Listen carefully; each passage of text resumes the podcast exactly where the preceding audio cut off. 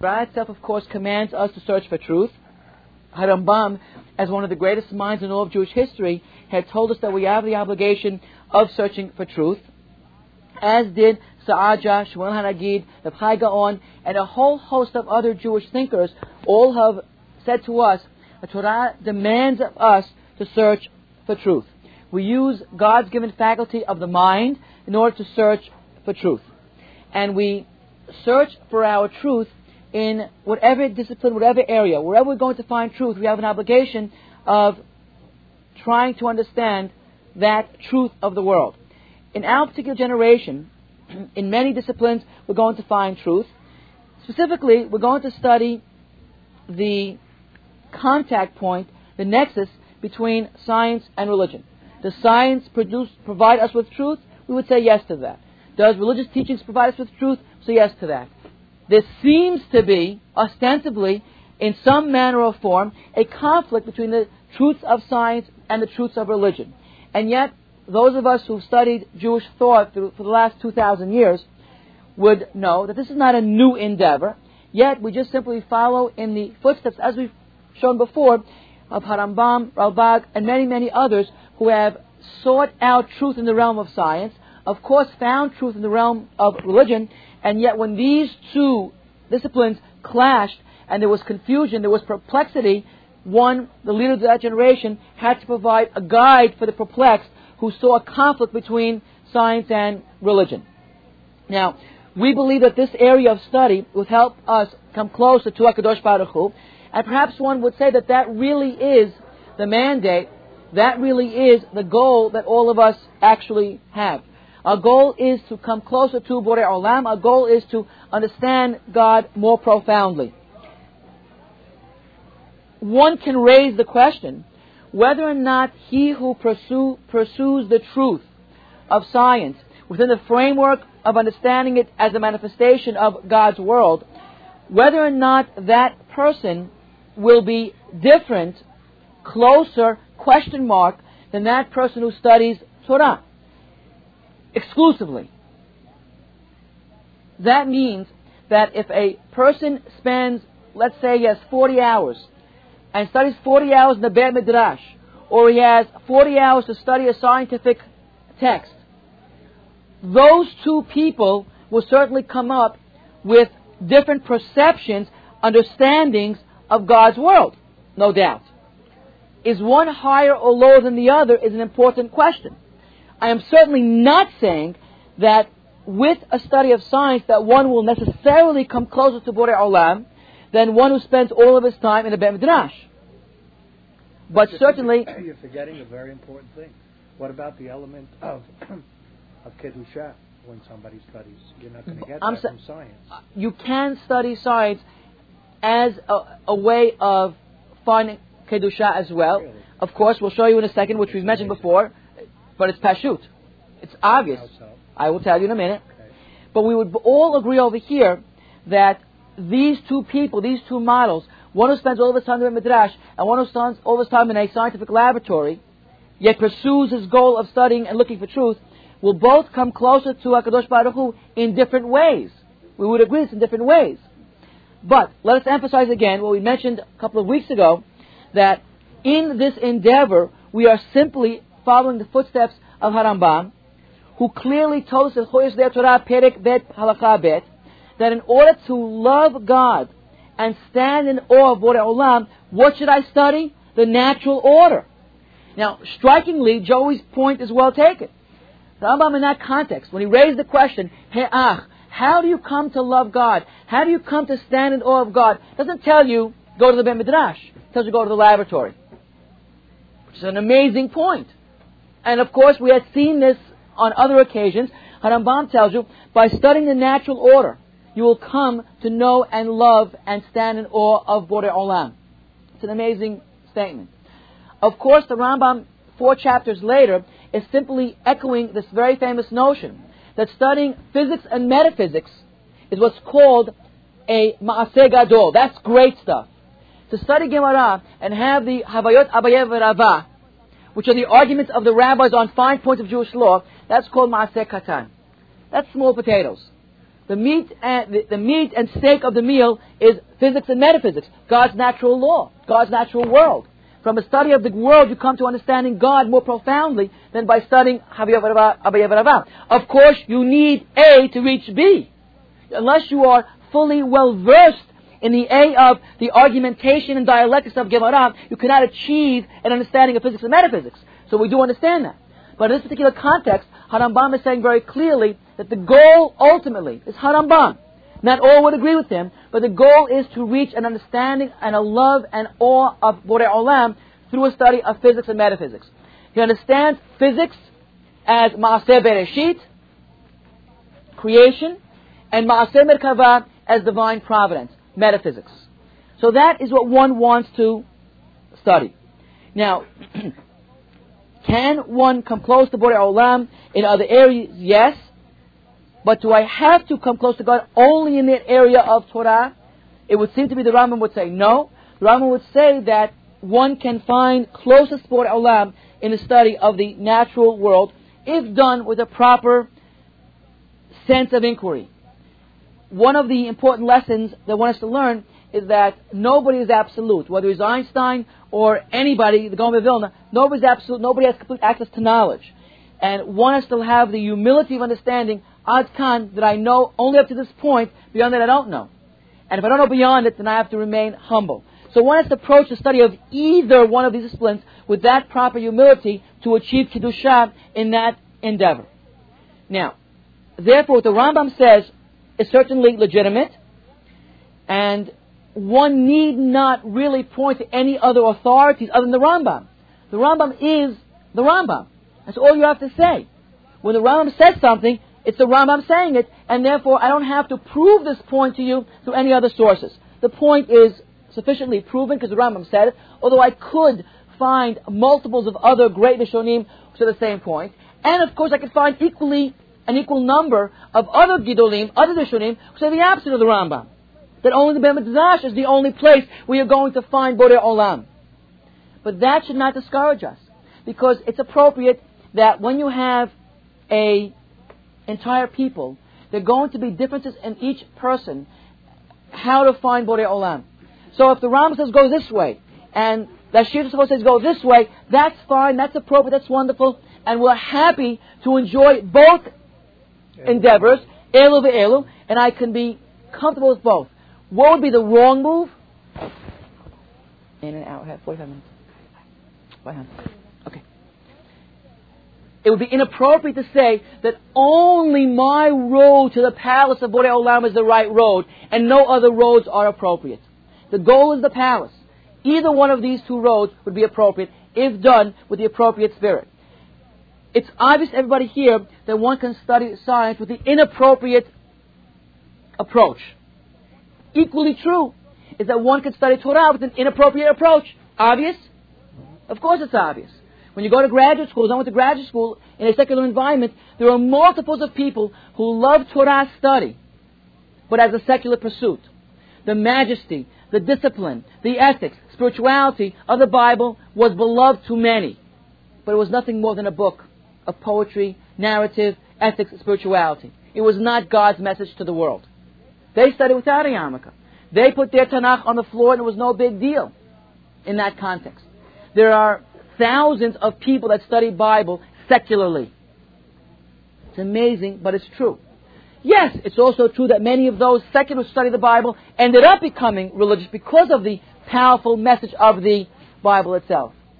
But one can study the Bible as one can study perhaps one of the most spiritual of all Jewish literatures, the Zohar or Kabbalistic teachings, one can also study this secularly, as a secular person, and not be or be impacted upon by this message.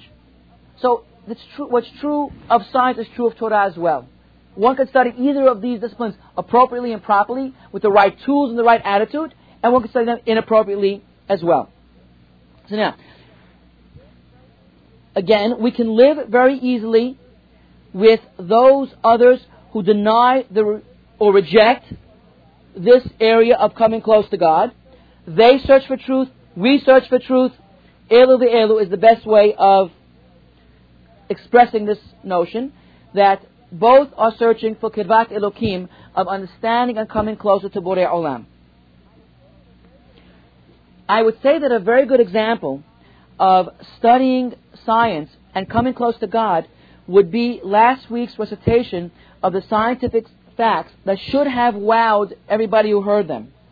They're extraordinary. They're overwhelming. They're amazing. The extent of the universe, the size of the sun, which is only an average sized sun, the weight of a neutron star, one teaspoon, 600 million tons, should give any person cause to pause, take a step back, and say, Marabu Ma'asecha Hashem. It's extraordinary the world that HaKadosh Baruch Hu has created. And obviously, what I've given you last week was only a simple recitation of a few facts. There are multiple more which we will be bringing in as we do. And when one says something to the extent that a quasar, which is the brightest object in the universe, is the equivalent of 10,000 billion suns brightness, and you say, wow. And that's all. And then you stand in awe of the Creator who's master and sovereign even over the quasar. Extraordinary. When one contemplates those 15 facts, when one, when one thinks about those 15 facts, not simply as scientific facts, but rather as manifestations of the Creator of Borei Olam, then how could you not come closer to God by virtue of these facts? Although it is true that there are multiples of people who study these facts and know these facts and don't come closer. That's true. But since I choose to pursue truth, because God seal is truth, Gemara in Masechet Yoma tells us, God's seal is truth, and because the Rambam told me, Shema Amit Misha I have the obligation of pursuing truth from whatever its source. That's the Rambam statement. So because of that, I have no problem studying this, and I believe that I will pursue it with the right appropriate spirit, with the right sense, and achieve therefore a kind of Kiddushat Elokim and Kirvat Elokim that I would not have achieved otherwise.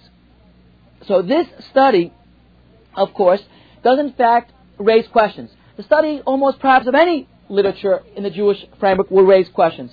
Maaseh Bereshit raises a lot of questions. We've tried to deal with some of these questions throughout the years that we've studied. We've used, in the beginning, to try to solve these questions, we've used um, Big Bang and Creation as also a book to try to solve these questions.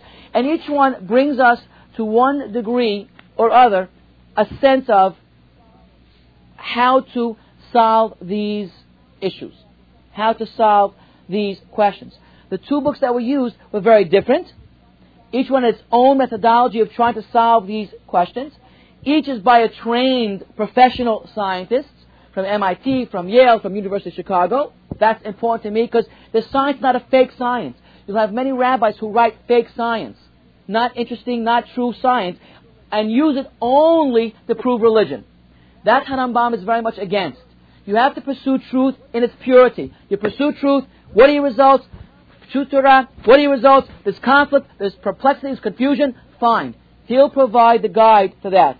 Each one of these two people tried to provide a guide to resolve the conflict between science and religion, much as had the Rambam a thousand years ago. We have no problem with all of this. We're not going to say that we've reached the end of our quest for truth. It goes without saying that there's much more that could be understood and solved, and that's the ongoing pathway, the quest, the ongoing pathway of trying to understand God's world and subsequently God Himself to whatever extent the human being can. That's the goal. Now, as we mentioned, there are two essential areas of disagreement between science and religion. One is, of course, biological, the issue of evolution. One, of course, is physics. And here you have the question of creation, what took place at the very beginning, and exactly the age of the universe. Put by science at between 12 and 20 billion years old, put by Bereshit as seven days of creation. How do we try to correspond these two disciplines? and of course, both of these issues touch upon the nature of the unknown, Ma'aseh Merkava, as to divine providence. How did Akadosh Baruch Hu create the world? How did Akadosh Baruch Hu create the human being? Science answers evolution. Torah answers something else. Perhaps Torah is answering evolution as well, but in a different garb, in a different format, in a different fashion. Those are some of the issues that we are trying to understand. Rambam, please. Did we say um, that civilization, from civilization till today, everyone agrees it's the best, the Yes, yes. From the, the first, the oldest city is about five, six thousand years old, which happens to be Yericho. It happens to match. Civilization happens to match. That's correct. But we're talking over here, of course, not let's talk about universe. Right. Good.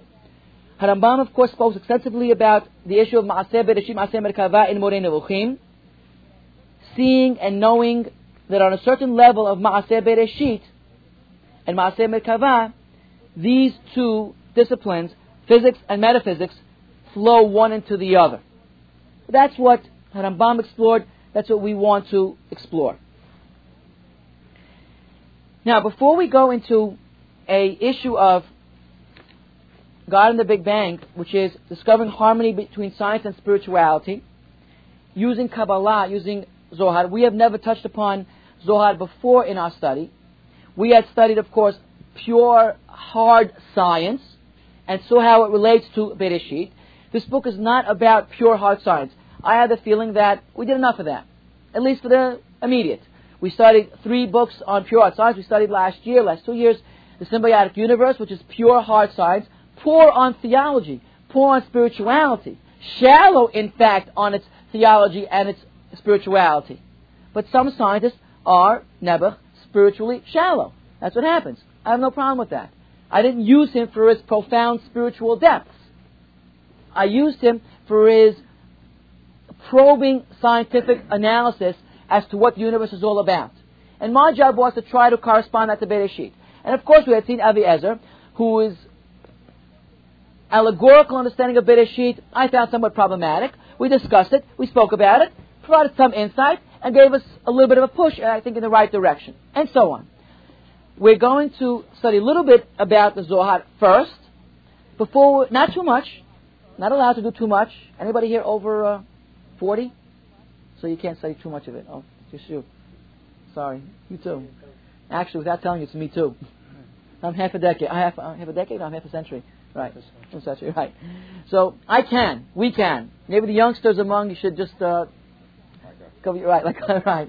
You play four hours of tennis a day. That's that's youngsterish. That's okay. So we're going to read a little bit to get a sense of it. My intent of studying and reading the Zohar is to a as an introduction to the spirituality of Daniel Matt is a um, PhD in in uh, Kabbalah, very spiritual person. He happened to have gotten his PhD at the same time I was studying at the same time. I was doing philosophy. He was doing Kabbalah, and this is one of his books.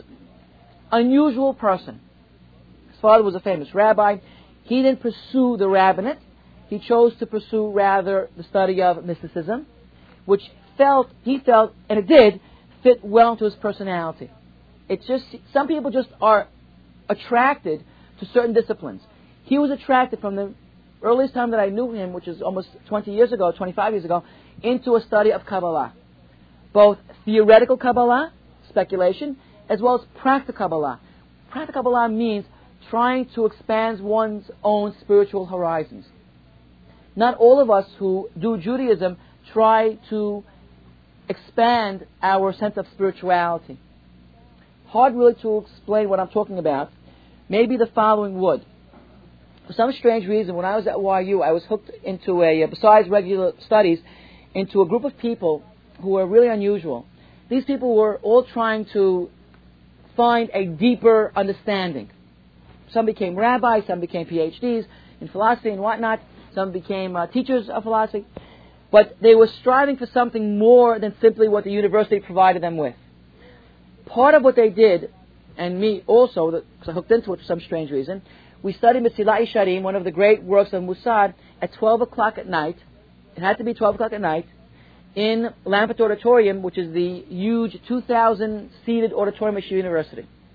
Now, there's an awesomeness to that. The awesomeness of that is sitting four people in a circle in a huge auditorium of 2,000 seats, alone, in the dark, studying Kabbalah only with a small light.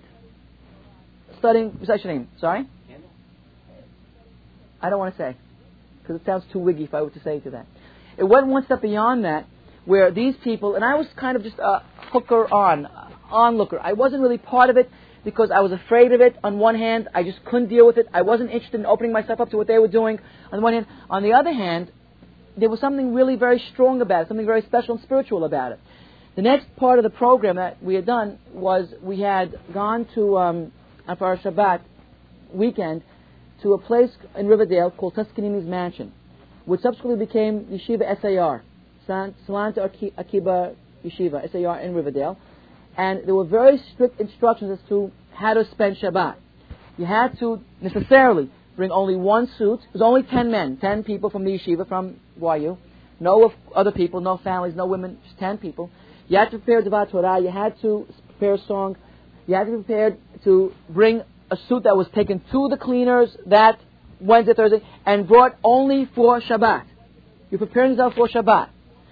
And the meals had to be done in quiet, except for sharing Divrei Torah. Nothing. There's no Lashon Hara, obviously. And then in the afternoon, you had to take a walk along the Hudson River, alone, thinking, and then coming back and sharing your experiences. And tefillah also was structured in order to achieve some kind of what we felt was spirituality. Often enough, when we experience Shabbat, it's beautiful. My Shabbat, Shabbatot here are beautiful. The learning, the singing, the tables, the family, all that we do is wonderful. But sometimes it doesn't open up one's soul to the higher realms. You, you need a kind of offbeat, perhaps, experience that's going to open up one to spirituality, to the broader breadth of Hashem's world. Hashem's world. Last night, I thought of Stanley. I often think of Stanley. I was looking home from shul, and I was looking at the stars. I came home a little bit later because I was in shul afterwards. I came home a little bit later, looking at the stars, and I looked at my saw about a dozen stars. What was my first thought? What a universe, yes. And I, the first thought was that the, all, the dozens of stars that I've seen are only a reflection of the billion trillion stars in the universe.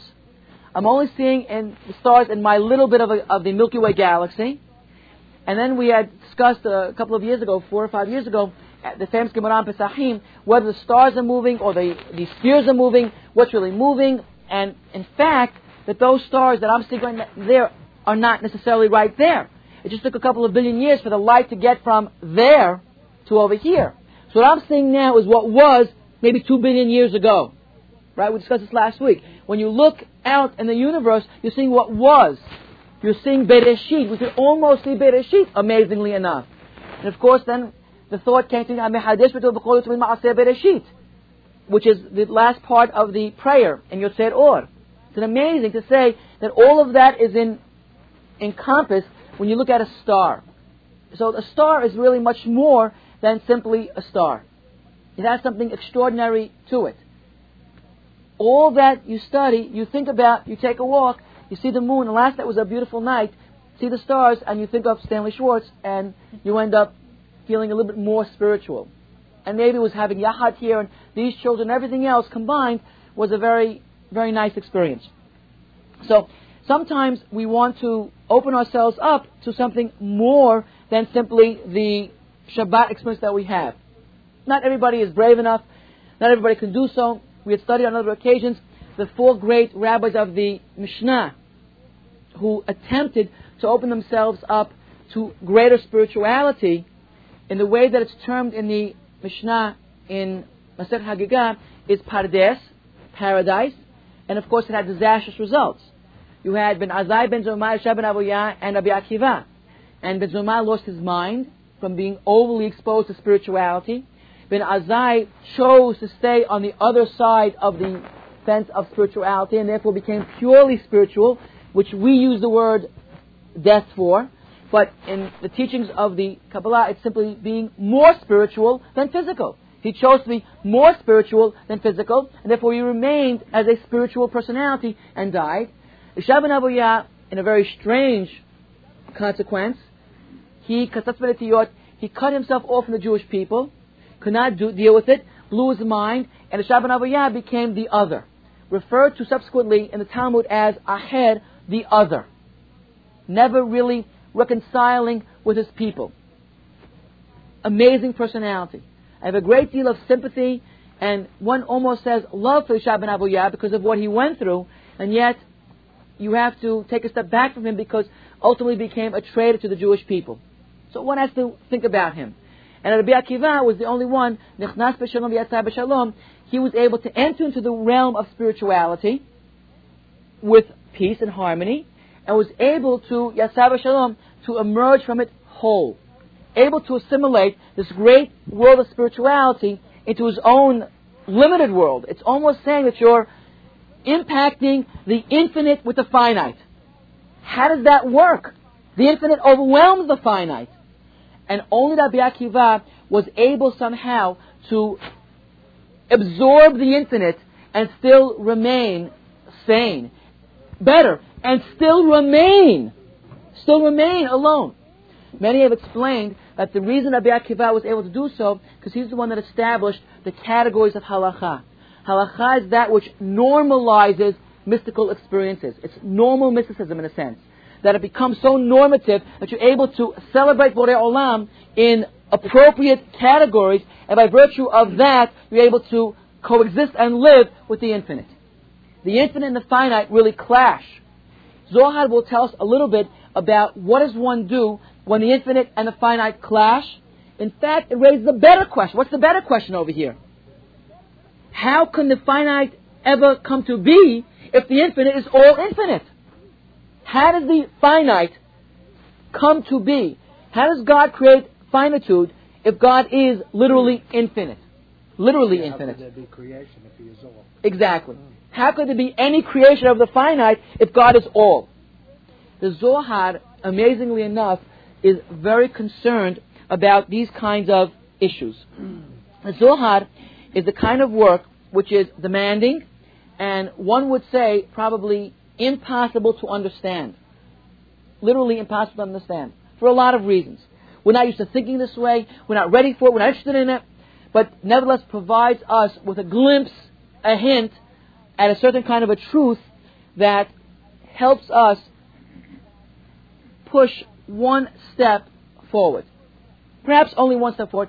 That's all I'm trying to get, is one step forward. Each time we meet one little step forward, because that which we're doing is demanding, not easy, and if we get one step ahead, you'll see that hopefully at the end you'll reach at least a partial goal. What makes him a a great source as opposed to an opinion like a rabbi I think you have to first read it and see, without me answering that question, noting my preliminary answer to what you're saying, to what you're asking. Also, the acclaim with which the Zohar has been met by the Jewish world. Perhaps along the lines of any work of Jewish thought, it's either acclaimed by the Jewish world, the greatest thinkers of the Jewish, I mean, just the Hamon Am, the average person, I mean by the greatest of Jewish minds, the most spiritual of people, those people who have a right to have an opinion, and often enough, certain works are just not viewed as making the grade. So they're just kind of cast aside to the dustbin of history. It's the end of the story. But a work that has a thousand, two thousand year staying power means that it has a grasp on the Jewish, collective Jewish soul. Once it has that kind of grasp on the collective Jewish soul, then it speaks for itself. Exactly that. In other words, let's look at the works of Rav Moshe Feinstein. Fifty years ago, when Rav Moshe Feinstein wrote Teshuvah, it was viewed as big deal. He was a young man. He was maybe 45 years old. So when he said something, he said, "Who is this? Rav? He's a young little uh, patilach. What's the big deal? There are a greater geonim than he." So teshuvah at that point, irrespective of its content, was not viewed as having the staying power yet to see what it's really all about. But then Rav Moshe became Rav Moshe in the eyes of the Torah world after 40 years of writing, of saying, of speaking, of piety. So he now has a holding pattern of greatness. holding pattern of greatness. Meaning, for this generation, this is Rav Moshe Feinstein. Holding pattern of greatness. Why do I say holding pattern? Because it's not a thousand years yet. If a thousand years from now we are reading Shavuot out of Moshe Feinstein, 500, 300, whatever it may be, then that be, he becomes the standard classic work. Harambam is the great example of that. Sa'aja. All of these works that we're still studying. One of the lessons of life is that you don't study that which is either irrelevant, silly, trivial, foolish, superficial. You don't. The great minds only study that which is significant and important.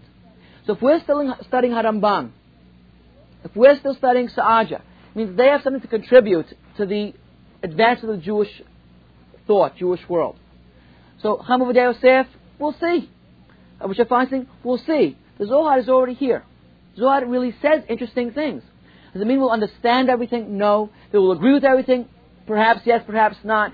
Maybe what they will say we won't understand enough to agree with it or disagree with it. All that's fine. I just want to go one little step further. Not more than that with the use of the Zohar. And then try to take a little bit more of a leap with Daniel Matt's book. I don't think the Zohar at our stage of learning knowledge can go more than a little step. So we'll go a little step, then we'll see. Similarly, one can raise the question about Rabbi Soloveitchik. Right? He wrote a number of works, not in the area of Shelat Shuvot, not in the area of questions and answers, not in the area of response halacha, but in areas of philosophy. It's ironic, because he's a great mind in halacha, a great mind in philosophy. He didn't write in the area of halacha, presumably because he believed that there are others who have great minds that could write in the area of halacha. They don't need me. What the, world, the Jewish world needs are my works of philosophy. Ish Hahalacha, Lonely Man of Faith, and all the essays that he had written. Are these classical works? I would say yes. What does that mean? Because a thousand years from now, they're still going to be reading these works, and one is going to plumb their depths to understand a little bit more insightfully what Hashem is all about, world is all about, Halakha is all about. I think they'll still be reading these works. But we'll see. It also isn't a holding pattern. Yeah, Morris? Question? the authorship, is that collective authors or one author? There's major discussions about this particular issue. It certainly has material going back to Rabbi Shimon Bar Yochai, one of the famous of Tanaim. But also, we could find that there's other, perhaps, material that came in afterwards as well. It was publicized. It was only an oral teaching for a thousand years, and was and only to a select group of people.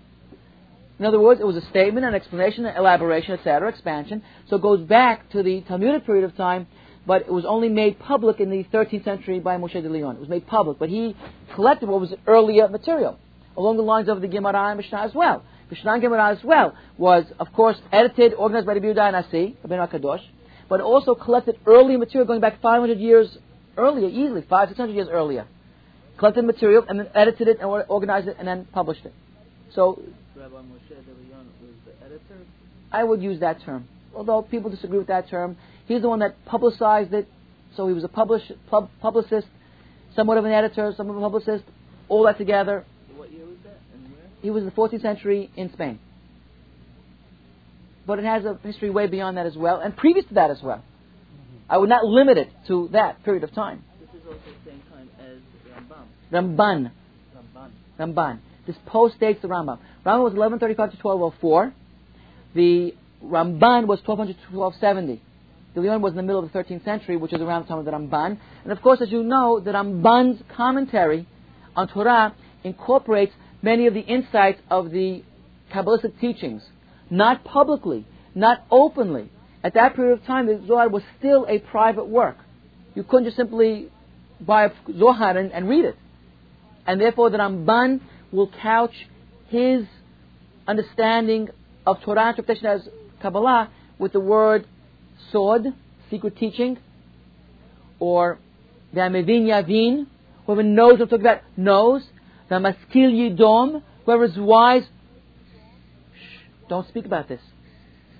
It's a very important term in the in the because because not everybody can right. Not everybody could absorb the teachings of the Zohar and still understand. And of course, the model of Hagigah, which we discussed already, is there.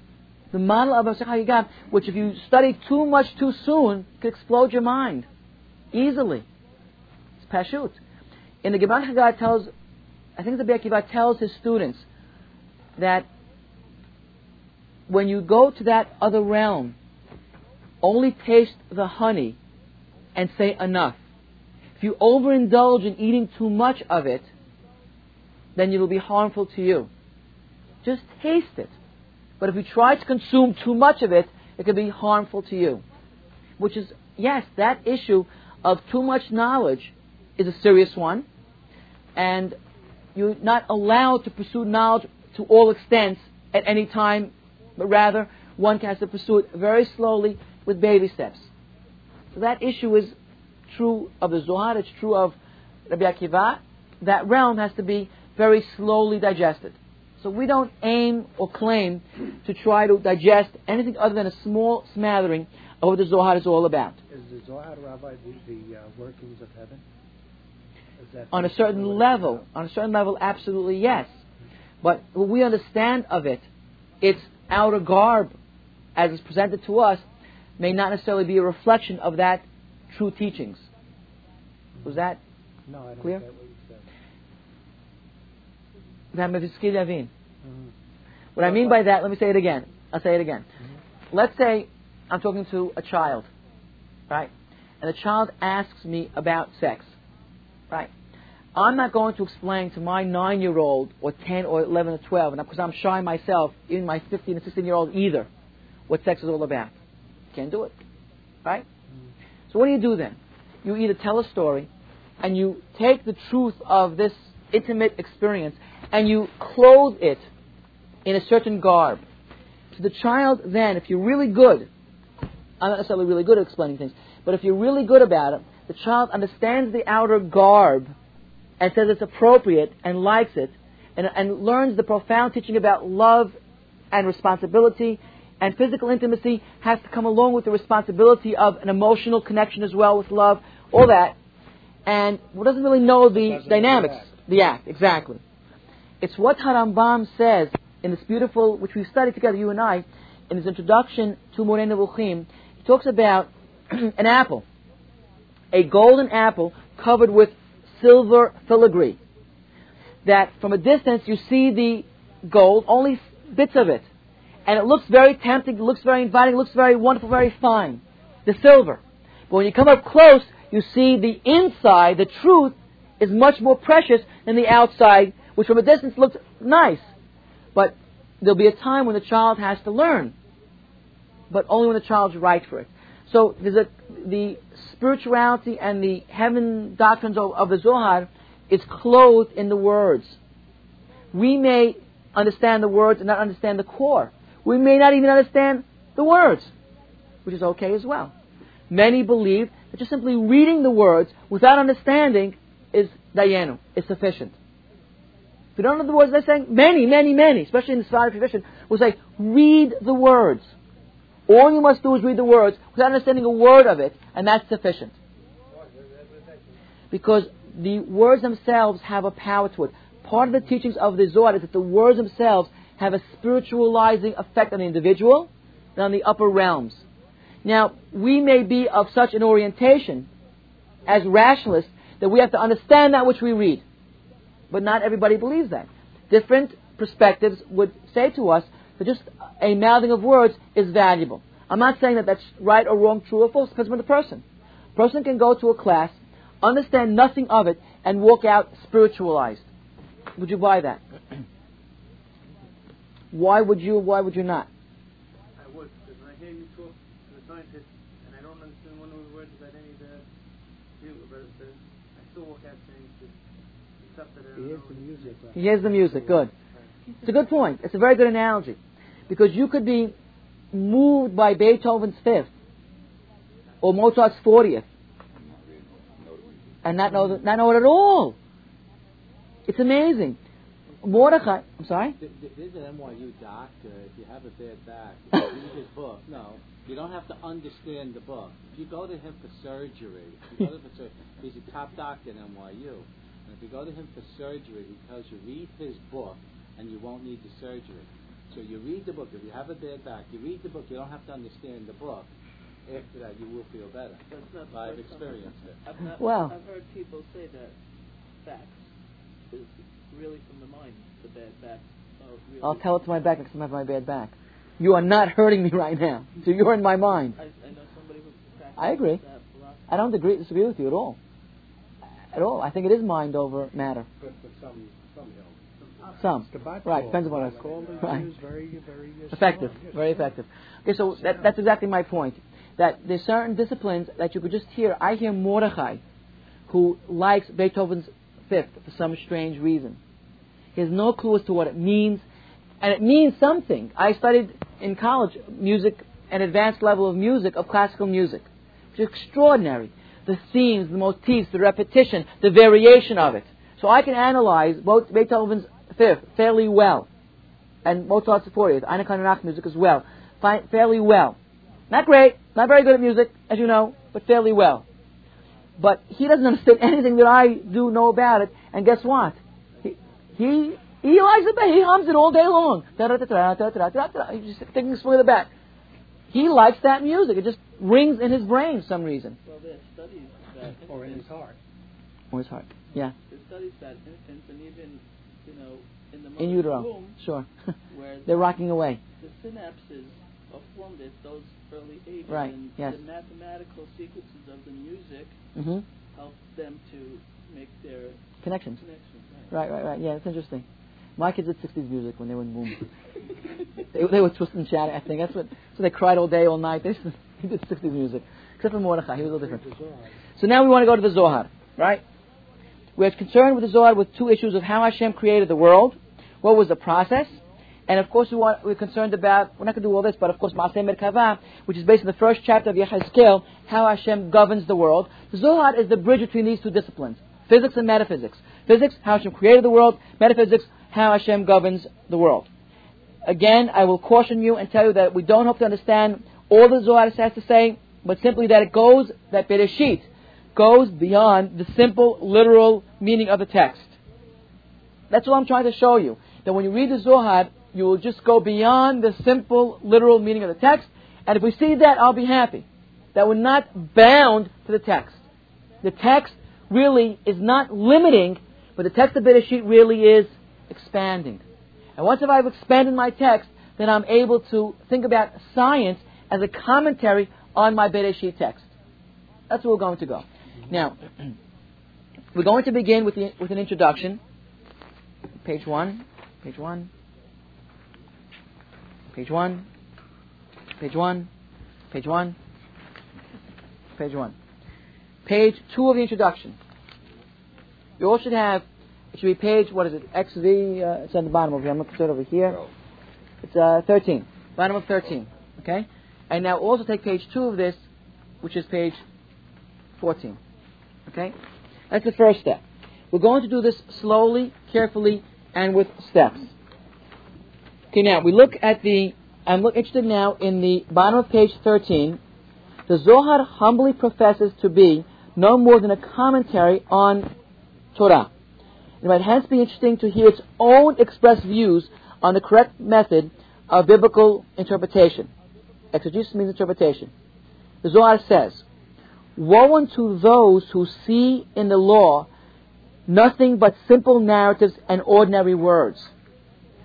Were this really the case, then we, even today, com- compose a law equally worthy of, admir- of admiration. But it is all quite otherwise. Every word of the law contains an elevated sense and a sublime mystery. Page 2 You don't have it? Why don't you have it? You only made three. No, I made five, Okay, which we used to have five. Just because it doubled, it's not my fault. You all have it? Yeah, yeah, and a sublime mystery. This is the way the Zohar views the Torah text.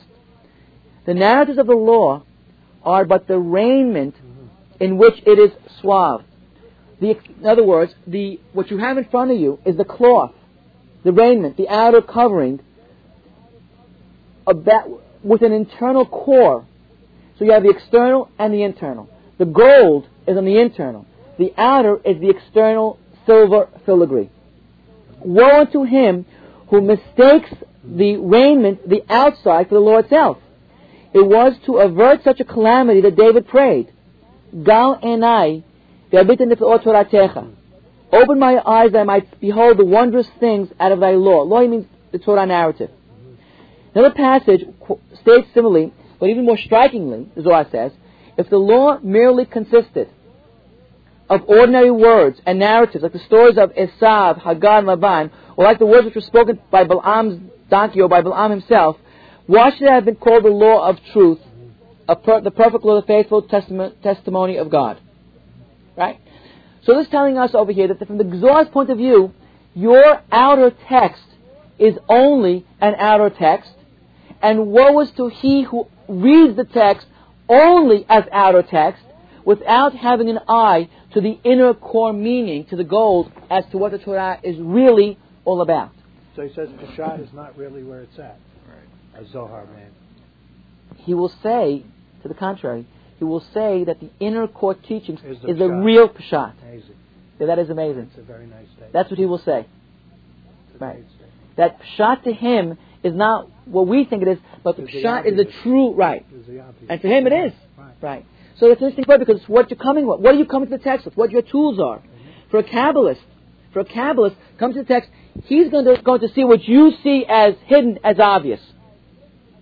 Mm-hmm. And when you get to the reading of the Zohar, you'll say, what is this talking about? Right. It's not obvious to me at all. Mhm. But to him, it'll be obviously obvious. Mhm. Obviously obvious to him as to what it's all about. Now you won't be, Charlie especially, will not be happy with this. Right? But he does get the trains to run on time, so that's okay. Sorry? Why wouldn't you be happy with Because I know Charlie. Charlie won't be happy with this at all. Sorry? He's a shot kind of a guy. Oh, that I am as well a Peshat kind of a guy, in quotes. However, what one wants to do is one wants to strive to go beyond being what we really are. To try to expand ourselves in order to be able to absorb others. Not to block it off before it has a chance to analyze it. Many of us will in fact do that. Because we're of a certain bent of mind, type of thinking, because we're trained that way or we enjoy that type, and that's all that we really are. If anything, Rabbi Soloveitchik has taught me, us, that, that one has to expand oneself. Rabbi Soloveitchik's areas of expertise were multiple. His area of philosophy, or biblical exegesis, or parshanut, or, or Gemara itself, whatever it may be. He expanded himself. His poetic, creative side was equally developed as his analytical, conceptual side. And he just was able to read all, appreciate all, pick and choose from the all that he read in order to create his philosophy of Judaism, which is beautiful. He created it. He didn't appropriate. Most people have to appropriate a philosophy of Judaism from somewhere else. And a fit may or may not work well. The fit may or may not work well. But if you have an expanded heart, mind, and soul, then perhaps one can work with all that's on the table and be able to enjoy the meal. If you only eat steak all day, all night long, then okay, you're a steak person. However, if you go to a catering, to a dinner, and you go to a catering hall, and the caterer puts not only steak, but all kinds of other delicacies, and you taste a little bit over here, you end up with a full meal. You both may be equally full. The steak person and the person that dabs at all the other kinds of food may be equally full. But perhaps one might say that one becomes enriched more, the spices, the, the, the fragrance, the different foods you're going to consume is going to open you up. You both eat, ate a good meal. You're both happy at the end. But though I would admit to Charlie that I am a Peshat person as well, and I earn my bread and butter by doing Peshat types of stuff and PhD work, that's all true, nevertheless, I would not want to limit myself to my PhD work and, and deny myself the beauty, the benefits, the glory of tasting from all other disciplines that I have out there. So I can read a book and find a little bit that's good in it, dismiss the dross that I don't like about it, and simply just push it aside and have enjoyed the wheat and thrown out the chaff. Right, so that's what we're going to do. But we'll see if that works for Charlie and for all of us as we go along. okay, so let's stop with this. Let's go to one more section over here. It's going to be another five minutes. This is from an appendix which tries, which is going to be page one of this, which is going to explain to us what the Zohar tries to do. Yeah, share. That's page two of that. Page two of that. Give me back the other ones.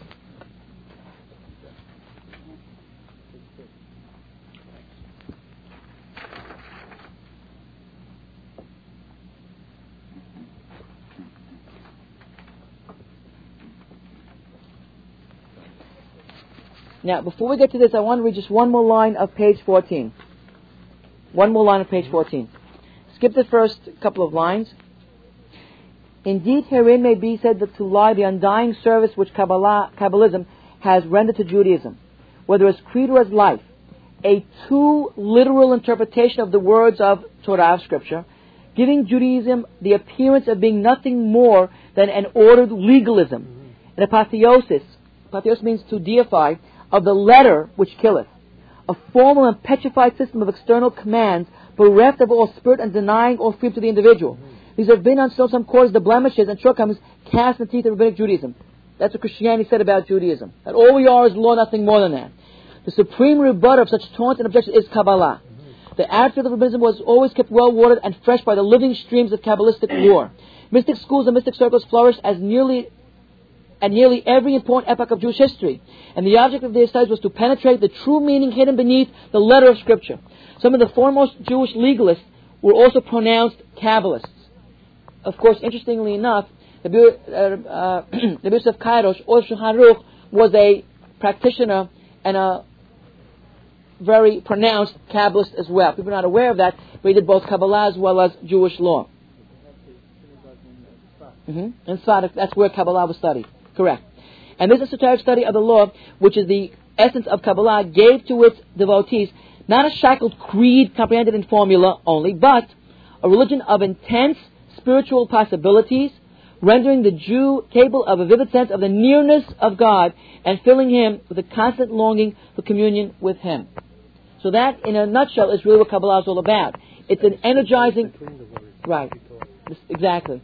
We had once studied a very interesting piece of uh, Yerushalmi, actually, that the Torah really is Esh Lavana al Esh Shehora. The Torah is really black fire on white fire. And that one should study the black fire of the letters, but one should not ignore the space between the letters. Even the space between the letters has to be interpreted, has to be understood. Interesting, of course, but an example. no letters without the space. Right. Correct. Exactly. The, the right. space will give the letters form. Right. So you need the space to understand as well as just the letters.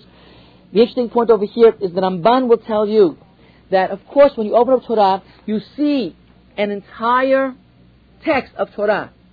The Ramban's introduction to his commentary tells you what's really there is one long name of God Himself. In which case, if a letter is off, the whole Torah is pasul because you violated God's name.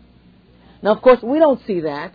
We see narrative, we see law, we see Abraham and Hagar and Shema and everything else.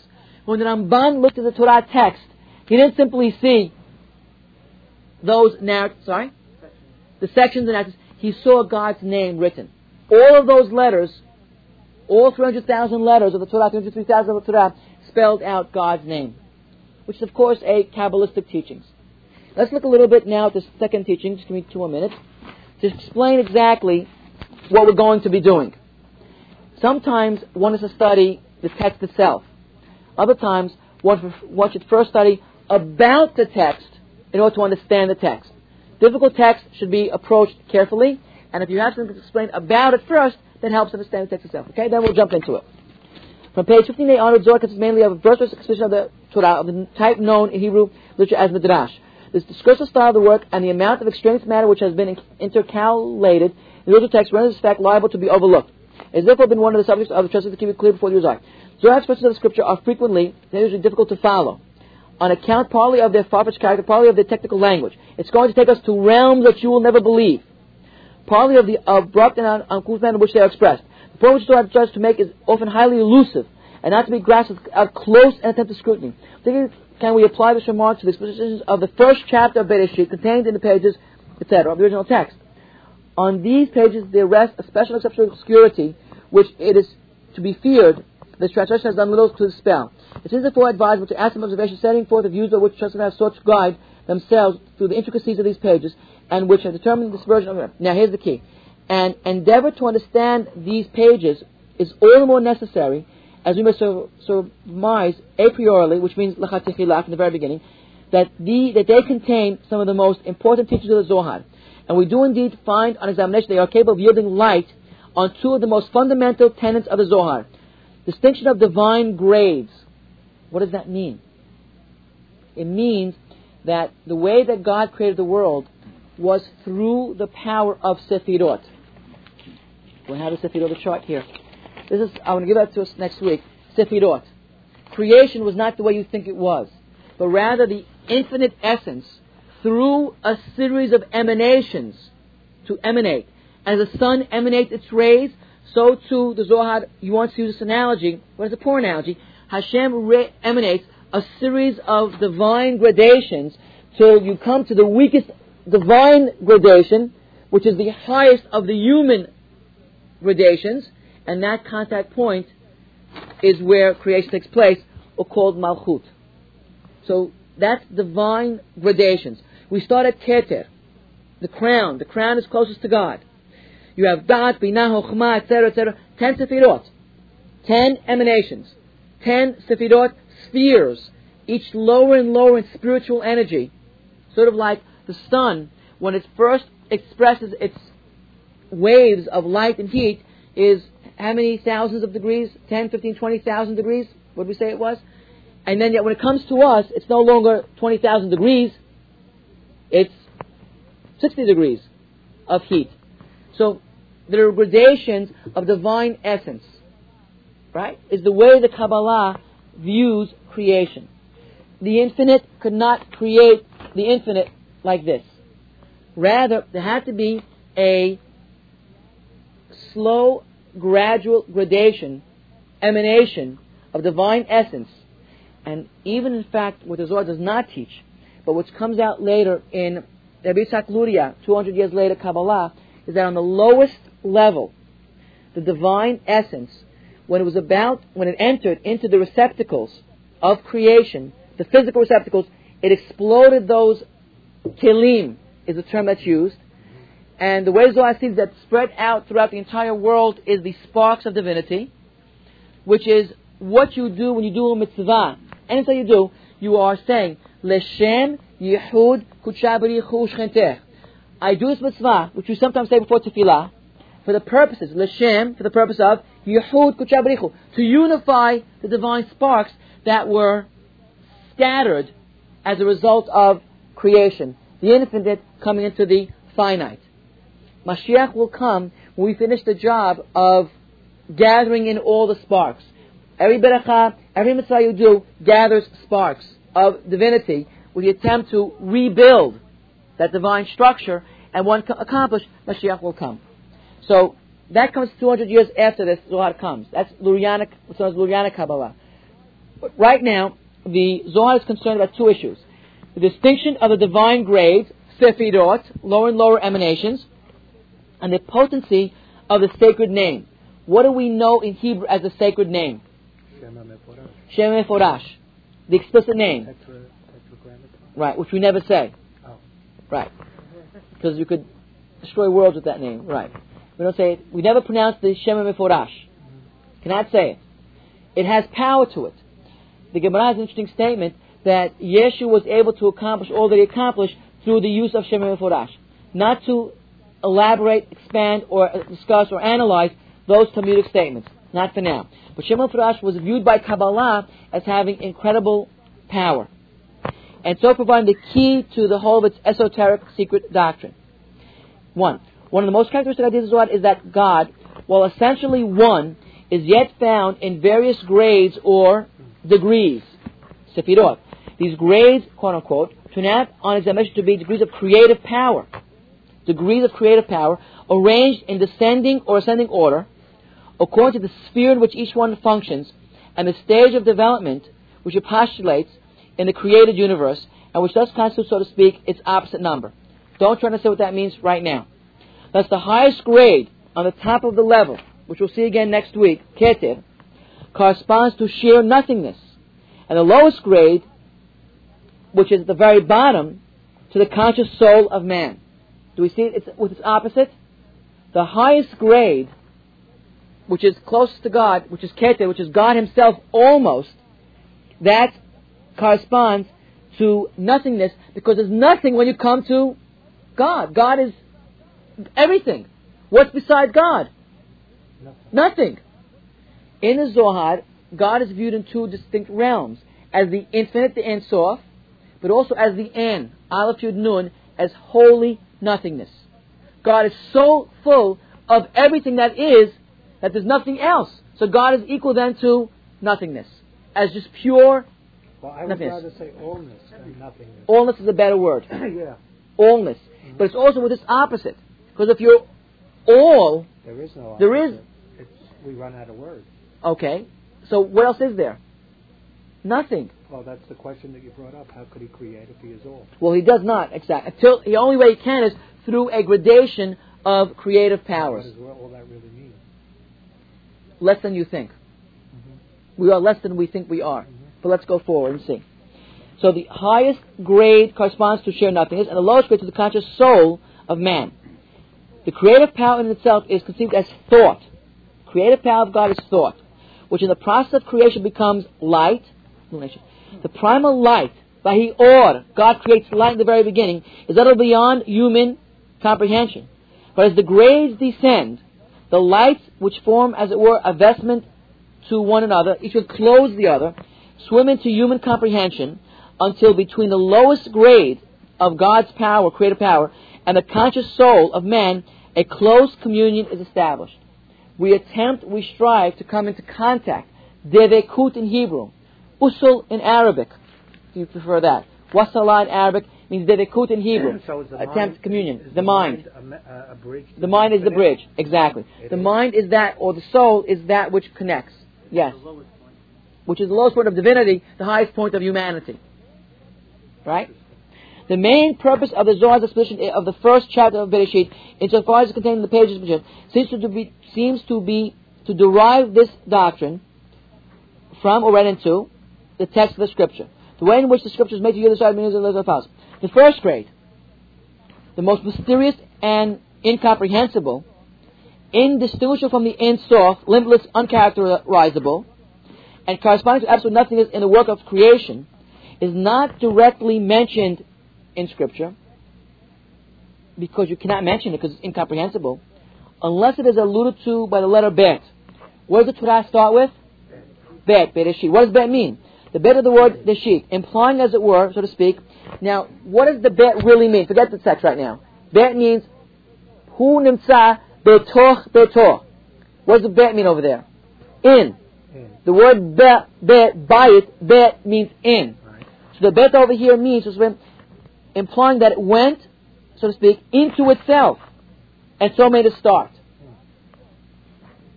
For God to create, He went into Himself, and created in Himself a space and opening within which the finite world can exist. So God does not create outside of Himself. Why not? Cannot do so. Why not? Because God is infinite. And therefore, Bereshit tells us that God had to go within Reshit, within Himself, Within to begin, allness. within the allness, to try to create. One second. Implying that it went, so to speak, into itself, and so may start. The star consists in a flash. Light. Flash. Zohar. The word Zohar means light, which thus releases the creative powers of the limitless. From this inwardness, Bet Betoch, resulted a point or focus capable of infinite development and expansion. This is called in the scripture Reshit. So in the middle of Reshit, that tiny hole which became infinitely creative within the allness of God, that's Be Betoch in Reshit, beginning. And is identified by the Zohar with Chokhmah, wisdom. Hashem be'ochmah yesad aretz. Pesukim b'shleh. God created the world with Chokhmah, with wisdom. Can we ask, is this separate from Hashem? This. It is creation? within Hashem. So, The world is within Hashem, is this formulation. so then this is Hashem. This Yes. table, this thing. This It's within Hashem, but not is Hashem. Within Hashem is correct. I won't say it is God, because that's pantheism. Mm-hmm. It's within God's allness. We are all within God's allness. Different degrades, different grades of us is within diff- different closeness to God or less close. This is less close. So we're part of Him, but He's not part of us. That's exactly right. See it further. The next world, This is all sounding very much like what we studied last year with the atom. oh, the atom? Oh, the atom. an atom. That was on Shadowlong. With the atom. Yeah, it's interesting. Uh, well, that's really what we're going to talk about as we go along the connecting link between science and this. It's an amazing, interesting insight that the most advanced field of astrophysics is going to find a lot in common with Kabbalistic teachings. It's interesting. I'm not saying that we are bound to hold by any of this. I'm simply happy to learn this, read it, understand it, take a little bit home, and enjoy it. That's all. You don't have to do any more than that, from my point of view. I don't have to believe in it in total for me to be satisfied and happy with what I've learned. So that's up to you to how far you want to go with this. Two more minutes. The next word, created, bara, according to the Zohar, denotes in this place the expansion of Reshit. Remember what Reshit was? Within the allness of God, that little beginning of creative power. Now, within the, the expansion of Reshit, which is bara, which produced a palace or house containing in itself the germ of creation. Now, here's a very shocking statement that I'm sorry to read for you. This place is called in Scripture Elohim. Look at the words now. Bereshit bara Elohim. In the middle of Reshit was created Elohim, which means a palace. This place, this palace, is called in Scripture Elohim. We always understand the word Elohim to mean God, external to the creation. Zohar sees this very differently. Right? Don't go away. And it constitutes the third grade, the artificer of the creation. Because Elohim is ultimately the creator. But Elohim is not really, it is within God, obviously, but it is not God, as you pointed out before. It's wow so far. By the Zohar, it is called specifically Elohim Hayim, living God. The word Elohim being a generic name for all the grades. Its creative powers or faculties are pictured as letters or seed are divided into an active and passive principle. The active principle is called the Zohar heaven, and identified with Zohar with the voice, by called the voice from heaven. The passive principle is called in the scripture earth, and in verse 2 it is identified with the primordial elements of the terrestrial, the celestial, and the spiritual worlds. Right? All this is, is in. saying that this is um, Elohim could be um, the physical life of the universe. Is that what he's saying? Say it again. That Elohim uh, denotes the physical life of the universe. Not yet. I can't say with that yet. In the same way that in advanced physics, you have the first, you have the Big Bang, mm-hmm. you have dark light, because it doesn't. It's too. Um, it, it takes time to cool off and for the atoms to fall, for the light to escape. So there's no life yet. No, bless you. No life yet. Not there yet. One second. Up to this point, this comes back to Joey's point.